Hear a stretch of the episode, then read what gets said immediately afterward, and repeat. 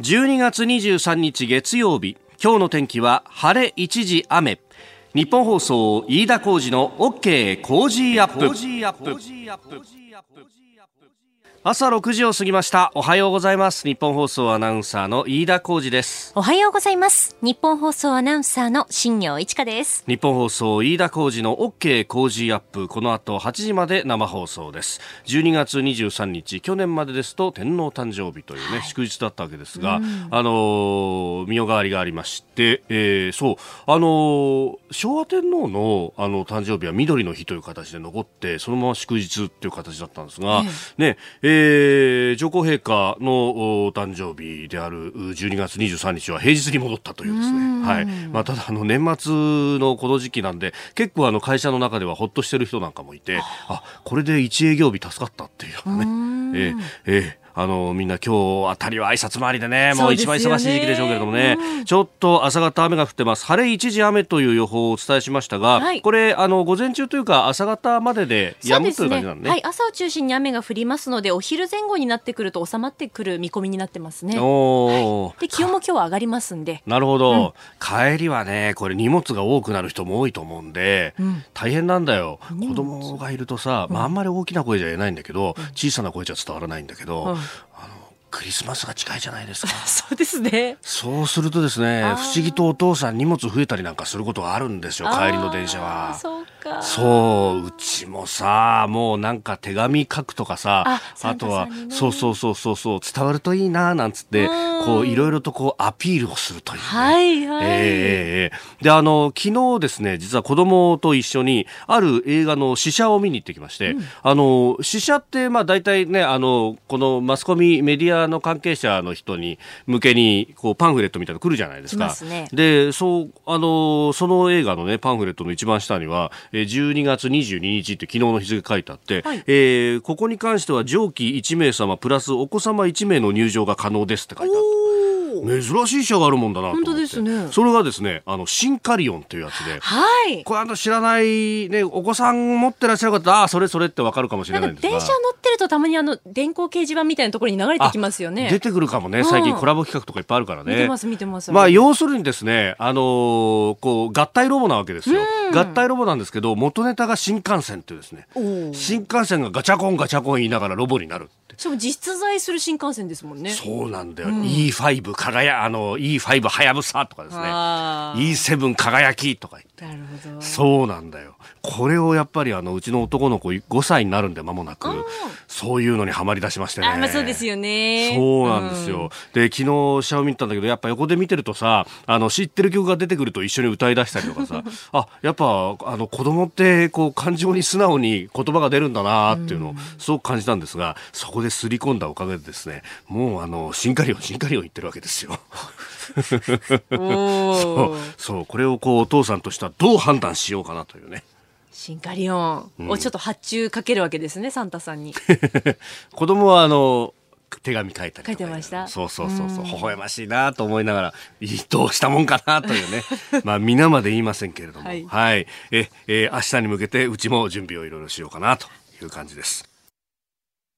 さあ最新ニュースピックアップいたします。スタジオ長官各紙が入ってまいりました。まあ今朝はバラバラという感じになってますね、えー、今新業アナウンサーも読んでくれましたけれども離婚後の養育費の支払いに関してのニュースを一面トップに挙げているのが西朝日と産経であります、えー、最高裁の司法研修所が離婚訴訟などで使われる養育費の新しい算定基準を公表すると。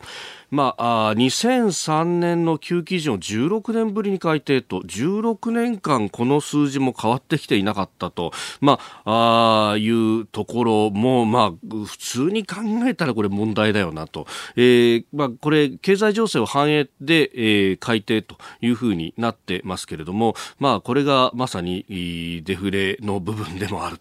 ということで、あのー普通だったら、あの、普通に国が成長していくそれに合わせてもちろんあのいろんなものの値段というものもちょっとずつちょっとずつちょっとずつ本当にちょっとずつなんですがあの補地を合わせて上がっていってたのでどっかのタイミングでこういった養育費だとかっていうのも変えなきゃいけないんだけれどもまあ物価が上がらない以上は養育にかかる費用というのもさほど上がらなかろうということで16年間もほったらかしにできたということに、えー、なるわけです。まあもちろんですねあのそこには個別の事情とかもいろいろあって、えー、離婚したあ一方の、まあ、養育を払うう側が本当にちゃんと払っているのかとか、えー、そういった問題もあるんでその辺はまた別途ケースバイケースでいろいろ対応していかなきゃいけないところもあると思うんですけれども一応基準が変わったと。まああのこれ、えー新聞によってはあのスマホ代など通信費がかかるようになったから養育費も上がるのだみたいなことが書いてありますけれども、まあ、あようやくここも上げてきたかというようなところなんですが、まあ、16年ぶりとなっております。えー、それから、えー、予算についての、まあ、新し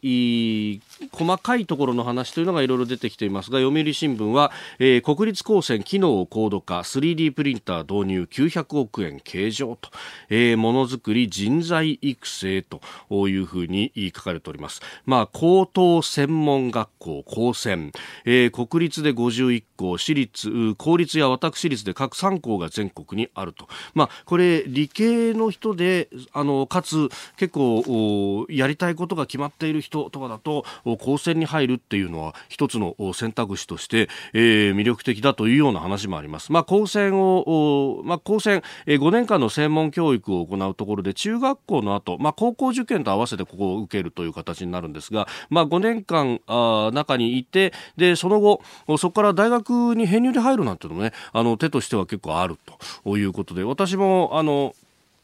え横浜国大なんですが、その工学部って、今理工学部って名前が変わったそうなんですけど、そこには、あの同期で入ってきたけど、もう3年生、先輩ってどう呼べばいいかわかんないみたいな、えー、人も中にはあおりました。ね、えー、そういう、こう、いろんなキャリアパスも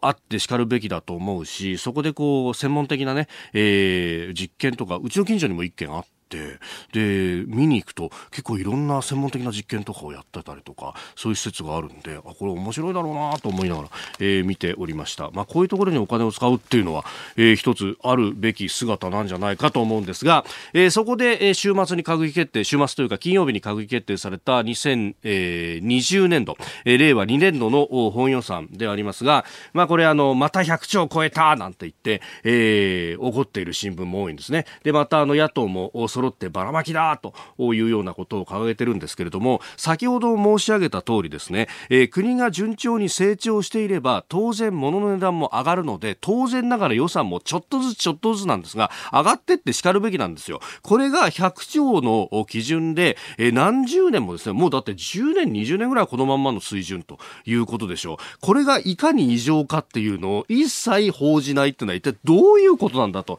20年以上経済停滞しててよくこの水準で今までインフラだとかなんだとか持ちこたえてきたなというようなもんなんですね。で、結局でもそのしわ寄せというのが、本当現場で働く人たちに、えー、いろいろとしわ寄せが来てるというのが、まあ、今年起こった様々な災害でも本当に、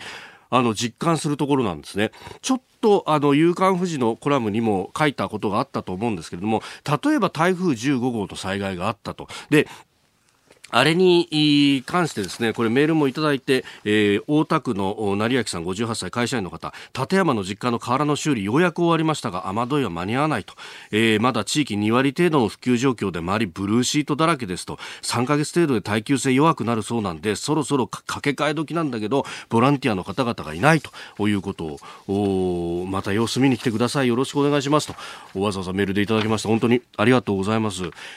あの、今までであったら、こういうのも業者さんがたくさんいて、パパッとすぐに直せていたっていう。で、えー、しかも、これ、えー、緊急時だからって言って、例えば、あの、もう無理をしてでも、夜ギリギリまでこう作業するとか、あるいは資材をギリギリこう高いけれども持ってきて同じ値段でやりますよとか、そういう現場の心意気で支えてきたものが、ああいった大きな災害が起こった時に、なかなか復旧が難しくなってきているというのが、この日本の新たな現状として出てきたということなんですよね。で、あの、停電が長引いたというのもありました。あれも、これ日経が少し指摘していたんですが、1992年との比較で言うと、半分ぐらいに、えー、送電網への投資というのが減ってきてしまっていると。えー、それは、その株主の、まあ、もちろん権利を主張することは大事なんですけれども、一方でコストはどんどん切れるところは切って切った方がいいと。電中も、まあ、ギリギリ40年なんだけど、もうあと1、2年だったら我慢できるだろうと思って買えなかったところが倒れちゃったりとか、そういうことがいろんなところで起きていると、これ、コストカット市場主義で言ってきた、この20年ぐらいのデフレ経済っていうのが、いい加減持ちこたえられなくなったっていうのが、令和の新時代なんじゃないかと私は思うんですけれども、そのためには官民挙げて投資をしなきゃなんないんだけど、民の方はもう余力が今残っていないと。であれば、官がまず投資をして、経済を上向かせて、そして、えー、民も投資をするという好循環に変えるということが必要だろうと。なんで消費増税やったってそこにやっぱり帰ってくるんですよ。経済って本当大事だっていうのを、いい加減学んだ方がこの国はいいような気がします。あなたの声を届けますリスナーズオピニオンニュースについてのご意見をお待ちしております。今朝のコメンテーターはジャーナリスト須田慎一郎さんです。取り上げるニュース菅官房長官が沖縄を視察しました。それから日イラあ日米電話首脳会談、えー、そして日イランの首脳会談。いずれも週末に行われたものです、えー、そして総務次官の更迭、えー、さらに秋元司衆院議員の中国企業本社で経営トップと面会というまあ外為工法の違反で、えー、家宅捜索を受けているというあたり、まあ、須田さんに聞いていきましょう。あなたの声を届けますリスナーズオピニオン、えー、メールやツイッターでいろいろいただきますが、オープニングトークを受けてシンカリオン、えー、山友さんです、ツイッター。プラレールにはシンカリオンがあるので、それと N ゲージで、ネットでは N ゲージでシンカリオンを作っている人もいるようですごいですね、と。ほー。これなんかあの車両がさこう2つに割れたりとかしてまたこうくっつけ直してこうそうなんだよ。ロボにしたりとかするんで。そういうの一から作るって一体どうやって作るんだろうなっていうね。いやすごいね。それからあの新聞紹介のところでもデフレについてやりましたがタディさんツイッターです、えー、長いデフレでお金に対する価値観がすっかり変わってしまった、えー、お金を使わなくなった結果その使い方もわからなくなったから無駄遣いという批判にさらされないことが正義になってしまったと。うん。うん。より品質の高いものとかよりもとにかく金額が安いものっていう方に、まあ、なっていっているというのは確かにあるかもしれないですね。さあ、次第はコメンテーターの方々とニュースを掘り下げてまいります。今朝はジャーナリスト須田慎一郎さんです。おはようございます。はい、おはようございます。いやカレンダーね、準備しなきゃいけないと。そうですよね。いろいろねやっぱりね、月曜日っていうとね、カレンダーの曜日ですからね。須田さんが触れると売れるっちゅうんですかね。いや、売れたいね、売りたいね。いねやっぱり楽しみだよね、これね。阪神タイガースのカレンダーももう絶賛。あなたと一緒にニュースを考える飯田浩二の OK 工事アップ。7時台はコメンテーターの方々とニュースを掘り下げてまいります。今朝のコメンテーター、ジャーナリスト須田慎一郎さんです。おはようございます。おはようございます。須田さんには番組エンディングまでお付き合いいただきます。では最初のニュース、こちらです。菅官房長官、沖縄を視察。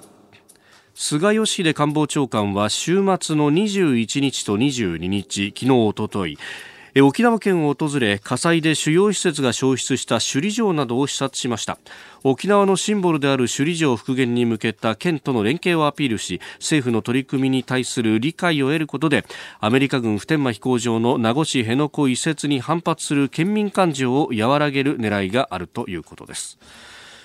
一方で読売新聞が辺野古移設の後期政府が10年程度と見積もっていると報じたことに対して昨日官房長官は現時点で後期など内容についてお答えするのは困難というふうに述べております。はい、はいまあ、これ当然そこもね、そうですね、あのですからね、辺野古の後期、まあ、あの辺野古というよりもね、あの普天あの辺野古基地の後期が一つ大きなポイントになってくると思うんですけれども、はい、やっぱり軟弱地盤があってですね、はい、えー、やっぱり杭を打ち込まなきゃならないということもあって、えー、ただこの10年程度というのは最短なんですよ。えー、これからですね、あの沖縄県の、えーまあ、全面的な協力が得られる中での、はい、その後期という弾き出しですから、えー、えー、まあ、おそらくですね、今の状況が続いていくと、はい、10年以上かかってしまうんではないのか、じゃあどうやって沖縄県と、えー、折り合いをつけていくのかっていうのは一つのポイントなんだけれども、はい、でその中でね、やっぱりこの首里城の再建問題っていうのは、えー、出てきてるわけなんですよね。はい、で、まあ、現知事にとってですね、うん、まあ、どうなんでしょうね、あの、辺野古移設に関して言うとですね、はい、あの、目立った実績っていうのがなくてですね、うん、やっぱり沖縄県民というか、まあ、前回の沖縄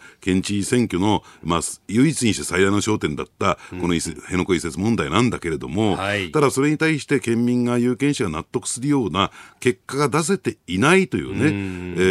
ー、玉城、えー、まあ、トップにとって、知事にとってですね、はい、やっぱり何らかの実績を出さなきゃならないということで、えー、振ってはいたのが、やっぱりこの首里城再建問題、これをスムーズに進めていくっていうところが必要。はい、で、やっぱりそこはじーっとですね、首相官邸というか、政府の方も見てましてね、はい、やっぱりそこは、えー、ここが攻めどこなのかなと。まあ、攻めどころっていうとですね、あの、ちょっと言葉に語弊があるかもしれませんけれども、じゃあそこで、えー、なんとか、えー、沖縄県サイドのその難化というのをね、はい、えー、狙っていこうという動きが、まあ、出てきてると。まあもちろんね、うん、えー、知事サイドはですね、それに対してものすごい強く警戒感を持ってると。ですから、えー、首里城再建をスムーズに進めたいけど、あまりそこ前のめりになってしまうと、はい、相手の術中にはまってしまうというね、うまあそういった矛盾をはらんでるのかなと思いますね。これ、普段は官房長官ってそうそう東京を開けることがないじゃないですか。はい、やっぱそれが動いたっていうのは一つ、まあ沖縄に対してのメッセージであったりとか、ええ官邸の本気度みたいなものも示すとあったんですかね。そうですね。あのー、ですから首里城もちゃんと視察をしてと、はい、いうところで、えー、玉城知事とですね、はい、そこで面談を果たすというね、ある種こう、セレモニー的な要素を盛り込まれた。で、加えてですね、はい、あの、やっぱり沖縄県議会選挙が来年控えてるんですよ。ああ、そうか。ええー、なるほど。で、それもあってですね、はい、えー、まあ自民党県連の方へ回って劇を飛ばすというね、えー、こともしっかりやってきたと。えー、いうこともありますんで、えー、まあ、早々にですね、えー、えー、年内にもですね、はい、えー、県議会選挙に向けて、まあ、あの、アクションが取られると。いうことだと思いますけどね。ほう。まあこれね、あの、当然予算、来年度予算であるとか、はい、今年度補正であるとかっていうのもこう前にしながら、うん、という時期ですよね。そうですね。うん、で、やっぱりね、私ね、どうなのかな、はい、あの、やっぱり隠し玉としてのね、えー、IR、えーえー、あこれがね、浮上してくる可能性が高いんですよ。あの北海道が、あのはい、事態、事態というかね、はい、知事はやらないよっていうことを、はいはい、鈴木知事はおっしゃいました。で当初3か所ですから、はい、あのとは言ってもですね、あのね、あの強く希望している和歌山っていうのは、うん、例えば大阪、まあ8割方僕は決定だと思うんですね。で、お互い関空を利用し合う中で、はい、えー、大阪、和歌山ってのはちょっと無理だろうなと。2か所そこで近畿で作るっていうのはなかなか。えー、はい、でそうすると、えー、えー、やっぱり沖縄あたりがですね、浮上してくるし、えー、まあ、沖縄にとってもですね、これは非常に大きなメリットがある。はい、えー、そうするとやっぱりそのあたりをですね、材料に、えー、来年の県議選が動いていくのかなと思いますけどね。これ、そうするとまとまった土地っていうと、やっぱり普天間跡地ってことになってきますか？ただね、これはね、間に合いません。はっきり言って。その10年のっていうのがあると。えー、で、なおかつちょっとあの都市部すぎるのでね、住宅街に近すぎるので、また違ったところということになるんでしょうけれども、まあ、それについてはね、余地はたくさんありますからね。うんえー、まずは菅官房長官の沖縄視察についてでした。おはようニュースネットワーク。今朝のコメンテーターはジャーナリストの須田慎一郎さん。取り上げるニュースはこちらです。安倍総理とトランプ大統領75分電話会談。安倍総理大臣は21日の夜アメリカ側の要請でトランプ大統領と電話会談を行いました。緊張が高まる北朝鮮情勢をめぐって意見交換し日米の緊密な連携を改めて確認したとみられます。えー、北朝鮮側はアメリカとの交渉期限を一方的に年末と設定とクリスマスプレゼント送りつけてやるみたいなことも言ってますが、えー、え。ー、ですから交渉期限を一方的に年末というのはこれ微妙なところでしてね、え。ー、どうしてかっていうと、はい、あのもうすでにアメリカはですね、うん、アメリカ国内はと言ってるのかな、えー、実質的な大統領選挙に突入しているんですよ。はい、ですから、その外交問題とか安全保障問題について、うん、えー、新たな手を打ってくるというね、えー、ことはなかなかやりにくい、はい、えー、内向きになっているというね、状況にあるわけなんですよね。ですから、ここでこういったことを突きつけられてもですね、はい、まあ、ある意味でこう不確定要素になってしまいますから、えー、トランプ大統領としては、まあ、嫌なタイミングでのその北朝鮮サイドの動きだなと思っていることは、これ、間違いないんですね。でこれが1点目、そして2点目としては、ですね、はい、あのやっぱりこの ICBM、大陸間弾道ミサイル、長距離ミサイルということなんですが、まあ、これの発射実験と実際に飛ばすということになると、はい、これは完全にレッドゾーンを、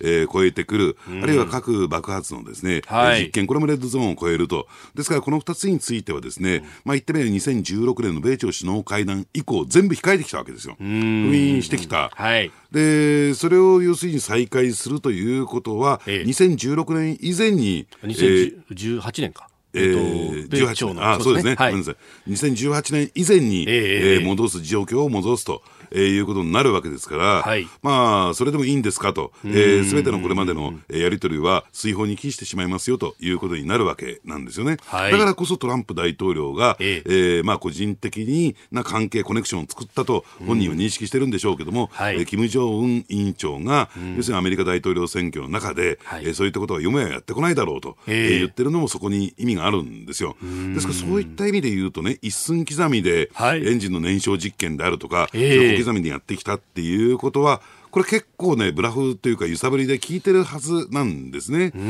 だから今のタイミングが、やっぱり北朝鮮にとってみるとね、はい、アメリカからの情報、この情報っていうのは、やっぱりその国連の経済設備、これ聞いてますからね、えー、相当ね。はい。で、まあ一部報道で、えー、あの、北朝鮮のね、はい、人的輸出といったらいいんですかね。えー、まあですから、あの、北朝鮮の労働者を、はい、えー、中国とかロシアに派遣して、10万人程度いると、うん、えー、言われているわけなんですが、はい、これ実は公用旅券で、えー、ですから普通の労働者の、えー、旅券ではなくて、外交官の公用旅券で。公用旅券で10万人も。ええー 出してるんですね。出してるんですよ。で、技術研修者という名目で出してるわけなんですよね。だから国連はこれ22日までにやめろと、今月22日までやめろということになってますけども。そうでしたよね。だから昨日までにと。えー、ただこれ、公用旅券で技術研修者だから、はい、ある意味では外交官みたいなね。まあそうですよね、公用旅券ってことはそういうことになっちゃいますよね。えー、だからその国連のね、対象外というね。そうか、制裁対象外。えー、ああ、なるほど。えー逃れなんですけどね、でただこれでじゃあ、お金を数百億円得ていると、年間にね、はい、えー、アメリカはそういうふうに認識を持ってるけども、ではそのキャッシュ、現金が入ってってるわけじゃなくて、えー、これは中国からの、あるいはロシアからの物資のですね輸入の決済として使われてるわけ。ですから北朝鮮に送金しているわけでもないし、はい、あるいは北朝鮮にお金が入っていっても、現金が入っていっても、これ、意味ない話ですからね。ですから、北朝鮮の国境外で使われているというのが、実態なんですよ。ただそれがやっぱり北朝鮮経済を下支えしていることは間違いありませんから、はい、さあ果たしてこれをどうするのかという問題。えー、ですから、どうなんでしょうね。あのー、こう、インフラというのかな、はい、えー、北朝鮮経済の下支えになっているから、そのお金がミサイル開発に向かうわけではないんですけれども、ただ、もともとのその実体経済がですねどんどん地盤沈下している中で、はい、果たしていつまで持つのかなという自分もありますよね。あその辺は北朝鮮、まあ、金正恩氏サイドとしても結構危機感のあるところだろうですね。ええ、あのですからね、え、あのこれはまあ表の世界の話じゃないけれども、うん、ほら北朝鮮は国家を挙げて、はい、ハッキング、あね。えー、あるいは偽札、はい、あるいは薬物、麻薬、うんを生産していると言われてますよね。で実はね、はい、あの後者の偽札と麻薬については、えー、えー、国連の制裁決議結構効いてて、外部で持ち出しができなくなってきてるんですよ。そうなんですね。えー、あのですから、先だって11月かな、はい、えー、伊豆下田にですね中国から、えー、覚醒剤が相当数入って摘発されたってありますよね。はい、なぜあれが入ってきてるのかというと、北朝鮮ルートが遮断してるからなんですよ。あそうなんですね、ええ、なるほど、そうすると、中国側から持ってくる以外に方法がない。と、え。えまあ、香港経由なんですけどね、そうすると絞りやすくなるから、摘発もできる、ええ、はこれ、北朝鮮のそのハッキングの方なんですけど、ええ、あのビットコインとか、ああいうこう、ね、マネーを結構、こう引き出してるっていう話が時々出るじゃないですか、ええ、なんかあの取引所からハッキングされて、えー、亡くなったみたいな話が、はい、ああいう収入っていうのは結構あるという話もありますよね。ええ、あのですから、それをね、組織だってやっているために、うんあのただその辺についてはですね、えー、最近封じ込めが進んでましてね、その北朝鮮のハッキングもかつて、もうかつてはね、うん、フリーハンドみたいな形でできてたんですよ。よく韓国の取引所から消えたっていうのが出出てましたよね。ええただそのあたりも先細りの状況になってきて、だからここへ来てですね、いろんな意味で、えー、北朝鮮サイドが、その、まあ、焦り出しているというか、はい、えー、要求がですね、えー、まあ、あの、激しくなってきているというのはそこにあるんだろうと思いますけどね。で、そのこう物資を流すというところでいうと、まあ、中国やロシアの影響かみたいなことになるじゃないですか。えー、その辺ってアメリカとしては、これ中国とはまあ貿易戦争今やってる真っ最中と。はい。その辺協力しろよって言ってもなかなかしてくんないみたいな事例もあるわけですそうですね。あとロシアもそうですしね。あそうで、加えて、えー、北朝鮮には地下に鉱物資源、豊富な鉱物資源を持っていると言われてますよね。はい。やっぱりそこに対する狙いであるとか、あるいは安全保障上の意味合いでの、えー、北朝鮮の、えー、港のですね、長期租借。はい。こういったところもですね、やっぱりあの、中国やロシアにとってメリットのあるところですから、まあその辺で、えー、お金が水面下で流れるということもあり得るでしょうね。なるほど。え、では続いてのニュースこちらのニュースです。日イラン首脳会談海上自衛隊の活動はホルムズ海峡以外と伝達。安倍総理は20日来日したイランのローハニ大統領との首脳会談ですでに与党に伝えていた通り海上自衛隊の活動地域にホルムズ海峡とペルシャ湾を含めない考えをイラン側に説明しました、えー、ローハニ大統領は理解を示したとのことです。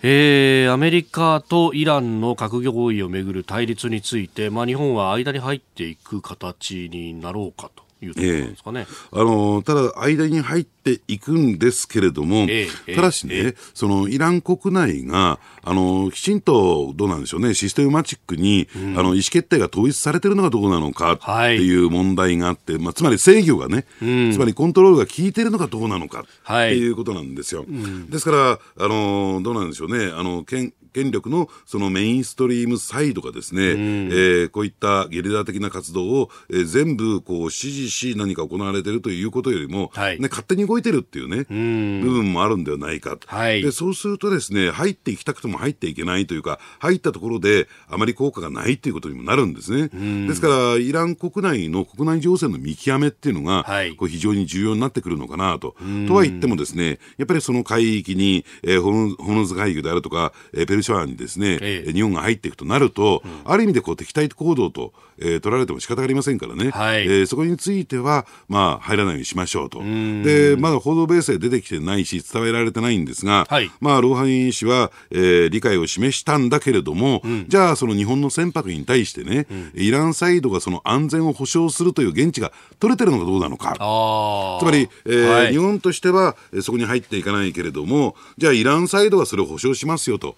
その現地があればね、うん、えー、こういった、えー、安倍総理のですね、方針といったらいいのかな、えー、もう理解できるんですが、えー、そのあたりがどうなってんだろうかっていうのが一つ大きな隠れたポイントかなと思いますけどね。まあ、一応、その、誰がやったか不明となってますけれども、総理がテヘランに行った際には、日本の関係船舶、あれ、穴開けられたっていうのがありましたもんね。はいあのですから、うん、そこを狙ってやっている可能性もありますからね。えー、で、それやったのも、そのイランの革命防衛隊なんじゃないかというようなことも言われてますよね。えー、えー、相当角度も高いというような話もありますが、えー、そこら辺やっぱりグリップは効かないもんですか？ね、だから、イランとしてもね、やっぱりあの国内の動きを見てみるとですね、やっぱりそのアメリカとの仲介役を期待しているところもあるんですよ。はい。あのーうん、第三国に対してね、まあ、一番メッセージが正確に伝わるのはどこだと、ええ、トランプさんに対してと、ええ、考えると、やっぱり日本が浮上してそうですね、まあ、日本だけじゃなくて、いくつかの国があるんですけれども、え、ただ、その日本が入った途端に、うん、えー、船舶に攻撃が加えられたってことは、はい、その要請と言ったらいいのかな、うん、アメリカとのその融和的な動きをですねぶち壊そうというね、はい、思惑のある勢力がイラン国内にあるとなると、そこに対して、えー、制御を聞くのかどうなのかっていうところだと思いますけどね。えー、この時間ジャーナリスト須田慎一郎さんとお送りしてまいりました。今日は日米の電話首脳会談そして日イラン首脳会談でした。続いて教えてニュースキーワードです。総務次官更迭週末を揺るがした大きなニュースですが、えー、金曜日の夕方に入ってきましたね、えー、高市総務大臣は総務省の鈴木茂樹事務次官がかんぽ生命保険の不適切販売問題を起こした日本郵政の行政処分案の検討状況について、えー、日本郵政の鈴木康夫、上級副社長に漏洩していたと発表しました、えー、20日付で停職3ヶ月の懲戒処分にしましたが、えー、鈴木茂樹次官は、えー、そのの日付で辞職をしました。事実上の更迭となります。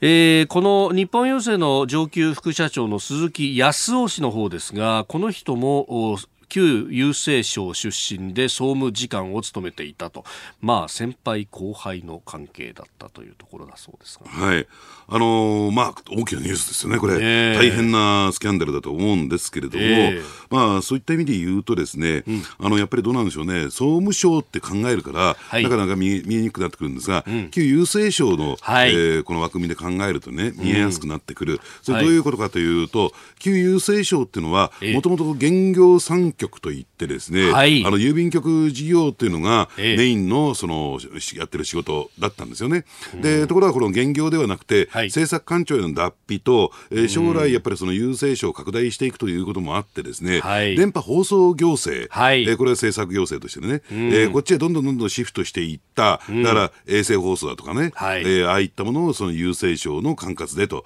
えー、でもちろんもともとこれベースとしてはあの NHK というね、えー、えー、存在があってですね、はい、まあですからそちらの方にぐっとシフトしていった。でしかもその郵便局についてはですね民営化っていうのが、えー、進められた、このある意味で、えー、2つのね、はい、えー、塊みたいなね、えー、両輪がですね、まあ、今回微妙に絡んでるのかなと、えー、思いますよね。あのですからどうなんでしょうね、えー、一つは、えー、なかなかですねその、まあ、あの郵便局も日本郵政もですね、はい、民営化っていうところに対しては、非常にこう抵抗してるわけですよ。えー、ですからこれは、えー、小泉政権の時に郵政民営化で高中、えー、総務大臣が進めてきたんだけれども、うんはい、で当初はですねあの全面民営化というところがあったんだけれども、うん。はい、ブレーキがかかってしまってですね、えー、半官半民みたいなそういう状況、それは天下り先っていうこともありますし、あるいは、えー、この国がハンドリングをするという状況もあったんでしょう。はい、で、そこの負の側面とね、うん、が今回色濃く出てきてしまって、うん、結果的にこの、えー、ね、あの、鈴木上級副社長、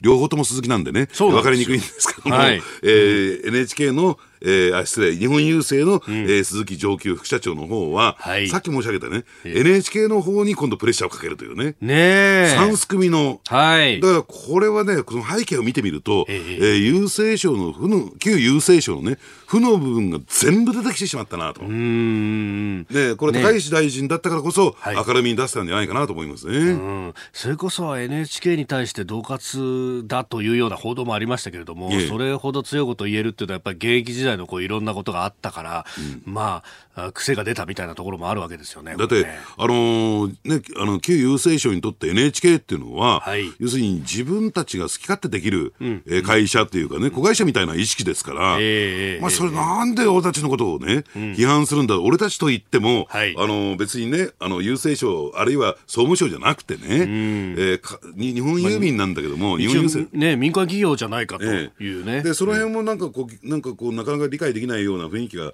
頼ってるのはそうじゃなくて、これは三位一体なんだと。要するに旧郵政官僚、総務省の官僚にとって、はい、これは三位一体なんだから、えー、で、その中で誰が力持ってんだと、誰がトップなんだと、ね、俺事務次官だろうみたいなね。分からせてやるよ、分かんないんだったらと。そうそうそうだから片や一方からは先輩後輩の関係を利用して情報を取り、はい、ね。えー、えー、そして、えー、片やね、えー、自分たちのその子会社的な存在である NHK に対しては恫喝する、これはね、別に特殊なというか、はい、この鈴木上級副社長ね、えー、まあ個人のですね、えー、特殊なキャラクターではなくて、はい、その旧郵政省総務省を持っている本質的なところなんですよ。当たり前のことなんです、これは。うん、ね、それが表に出てきた。だけなんですよ。なるほど。根は深いわけですね、これは。えー、今日のキーワード、総務時間更迭でした。メールツイッターいろいろいただいてるんですが、はい、あの、7時前の枠のところで、阪神タイガースのカレーってですね、CM に入っちゃったらしいんで、ええ阪神のカレーか？とか いろいろあの想像を及ぼしておりますが阪神タイガースのカレンダーでございます。はいはい、はい、ねよくできたカレンダーをこう、えー、今日須田さんからいただきまして。さしてほしいよなそのぐらいがね。カレッと来たらね、えー、この時期でというと、えー、みんななんか大喜利みたいにボケてくれましてありがとうございます。ええー、1月は矢野監督、はい、そしてその後ろにキャッチャーの梅野選手だけこう見えてるっていう、ね、来年梅野売りなんでしょうね。そういうことになるんですかねやっぱね。注目選手ですね。そうそうファンはこういう写真からいろいろ読み取るということでございます、はい、さあ続いてここだけニューススクープアップです。お送りしております日本放送飯田浩司の OK 工事アップ。お相手私日本放送アナウンサー飯田浩司と新業一華がお送りしています。今朝のコメンテーターはジャーナリスト須田慎一郎さんです。引き続きよろしくお願いします。はいお願いします。お願いします。では参りましょう。この時間最後のニュースをスクープアップ。秋元議員が中国企業本社で経営トップと面会 IR 統合型リゾート施設への参入を目指していた中国企業をめぐる外国為替法違反事件で自民党の秋元司衆院議員が IR などを担当する副大臣だったおととし12月中国深センにあるこの企業で経営トップなどと面会していたことが分かりました。東京地検特捜部は秋元議員と中国企業の関わりについて詳しい経緯を調べております。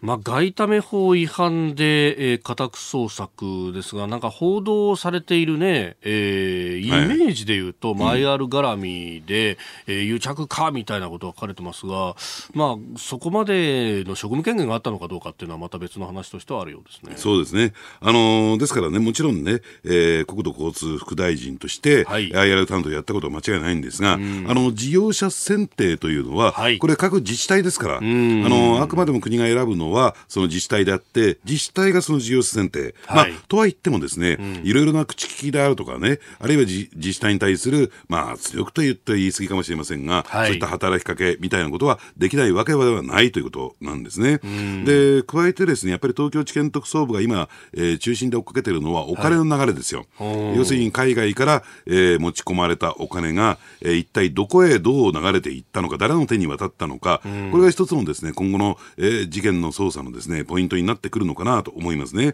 ただそういった中で言うとですね、はい、あの、この秋元議員というのは、もともと、その、16年の参議院選挙で初当選した参議院議員だったんですよ。はい、平成16年ですね。平成16年ですね。うん、で、ちょうど安倍、第一次安倍政権、えー、小泉純一郎さんの後を継いでスタートを切った、はい、えー、第一次安倍政権の政権末期、えー、結果的に、うん、えー、まあ、安倍政権はですね、この参議院選挙で負けて55議席しか取れなかったのかな、確か。はい。えー、まあ、それで負けて体調悪化もあってですね、うん、えー、退陣という流れになっていくんですが、はい、で、その時にですね、安倍政権の末期に、うん、あの、実は防衛省の、えー、政務官をえー、に就任してるんですよ。で、まあ、そのまま、えー、安倍政権が終焉して、えー、終わるのかなと思ったら、交代するのかなと思ったら、えー、福田康夫政権でも、えー、その役職を引き継いでいく。で、その中で起こったのがですね、はい、えー、中国人民解放軍による、えー、自衛隊に対する、自衛隊の、えー、船舶に対するですね、レーダー照射事件というのが起こるんですね。で、実はその時の、はい、えー、秋元議員の言動を全部チェックしていくとですね、うんうん、えー、その中国に対して相当な強硬姿勢で臨んでいる、もちろんそれはね、えー、防衛省という、ね、立場があったんでしょうけれども、はい、まあ、あの見てると、ですねあまり中国に対してはいい感情を持っていないなと、えいうことが伺えた、はい、えー、まあ、それの後のですね言動を見てもですね、うん、そういう感じだったんですね。でところがですねじゃあ一体ここまでね、その中国系企業と親しくなる、はい、でしかもこのね、えーまあ、中国系企業というのは、深センに本社を置いていて、えー、何年か前にですね、はい、中国を代表する IT 企業トップ100に選ばれてるんですよ。中国国内で。結構大掛かりにやっている。で、そしてこのインターネット上でゲームやスポーツくじ、はい、それお金絡みの事業をやるにあたってですね、えー、まあ、深センを本拠に置いて大々的にやってるんですが、手広くやってるんですが、いろいろ話を聞いてみると、うん、えー、まあ、中国共産党の、はい、幹部のですね、全面バックアップがなければ、えー、あんなビジネスはできないというのが、まあ、言われてるわけなんですね、地元でね。はい、で、おそらくですね、そのスポンサーというか資金を出しては、えー、中国共産党幹部だろうというのが地元のもっぱらの噂というかですね、えええー、評価なんですね。なるほど。で、そうするとね、やっぱり、えー、日本カジノ、そうするとそこに中国企業、で、中国人が行くとなると、うん、その中国の影響というのが色濃くなってくる。はい、で、そうするとそこに乗っからないとですね、うん、えー、なかなか前へ進んでいかない。はい、で、そうするとそこから、えー、ね、あの、ハンドキャリーでという、まあ現金を持ち込み、うん、手持ちで持ち込むんだけども、はい、その一回こっきりじゃないだろうと。相当額のお金が持ち込まれていたことはこれ間違いないだろうと。で、そうするとさっきの話に戻りますけれども、もともと中国に対してあまりいい感情を持っていなかった